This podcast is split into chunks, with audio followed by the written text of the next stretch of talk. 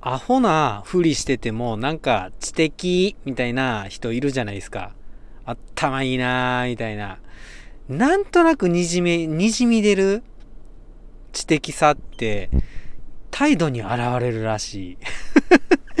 うんとね、知的であるかどうかは5つの態度でわかるっていう、あの、ホームページにあるんですけど、そこをちょっと紹介しますね。これ、うんとね、人生がうまくいかないと感じる人のための超アウトプット入門とか書かれてる足立優也さんの記事ですね。もうね、だいぶ前の記事で7年ぐらい前のね。うん。で、知的かどうかをね、判断する基準で、5つ態度があって、うん。1つずついきますね。1つ目は、異なる意見に対する態度。知的な人は異なる意見を尊重するが、そうでない人は異なる意見を自分への攻撃とみなすってね。これわかる。いや、あの、僕もなんか、いや、それ違うと思うよって言われたら、なんか、えみたいな感じで。特に子供から言われたら、うん、な、な、え、な、なんですか？あの、反抗ですか？みたいなね、感じになったりしますよね。やっぱ俺知的じゃないんやろな。うん。だから、異なる意見に対する態度ってとこでね、知的な人は、あの、意見が異なってもそれを尊重できるってことですね。うん。あの、知的じゃない人は自分への攻撃とみなすってことね。はい。じゃあ、二つ目。二つ目は、自分の知らないことに対する態度。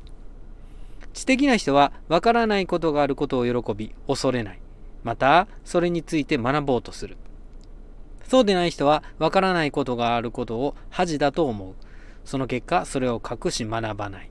なるほど これ、知らぬは、え一生の恥？な、な、なんでしたっけ？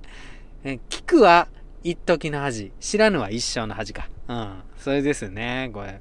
うん。なんか、ね、アホなふりしてね、聞いてくる人、ね、え、どういうこと？どういうこと？みたいな。はあ、聞きたいみたいな人は、うん、やっぱり脳ある鷹ですよね。うん、爪隠すってやつですね。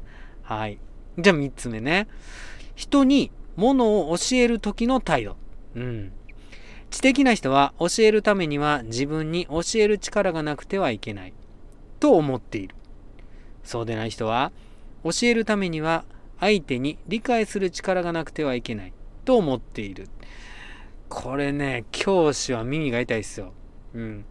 あいつがあれ、あいつはバカーンとかってね、言った。この、この言った時点でプロとして白旗上げてるっていうか、うん、白旗上げてるどころか相手のせいにしてるから、教えるためになんか相手の理解する力がないって思ってるってことですよね。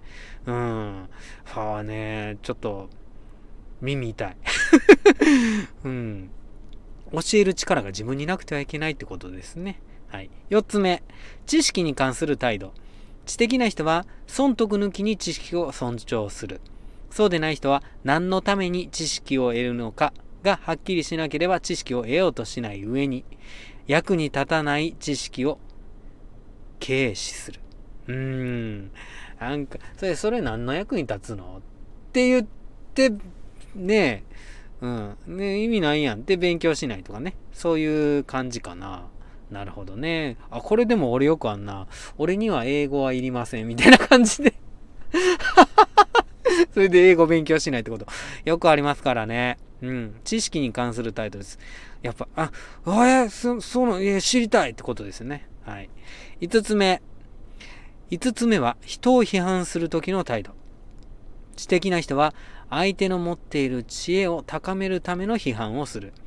そうでない人は相手の持っている知恵を貶めるための批判をするって。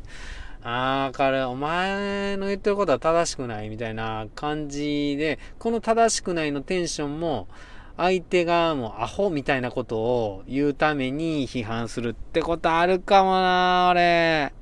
うん。いや、まあ結局なんか頭、知的であるっていうのは頭がいいとか悪いとか、なんかそんなんじゃなくて、なんかその、ことが起こった相手との関わり方の態度、うん、アホなふりしてたとしても、なんとなく相手のことをリスペクトしたり、知識、知恵に対してリスペクトしたりって人がやっぱ知的なんでしょうね。うん。5つの態度。これ、もう一回復習しますか。1つ目、異なる意見に対する態度。2つ目、自分の知らないことに対する態度。3つ目、人に物を教える時の態度。4つ目、知識に関する態度。5つ目、人を批判する時の態度。はい。あなたどうでした？僕結構なんかね、うん、知的じゃなかった。知らんけど、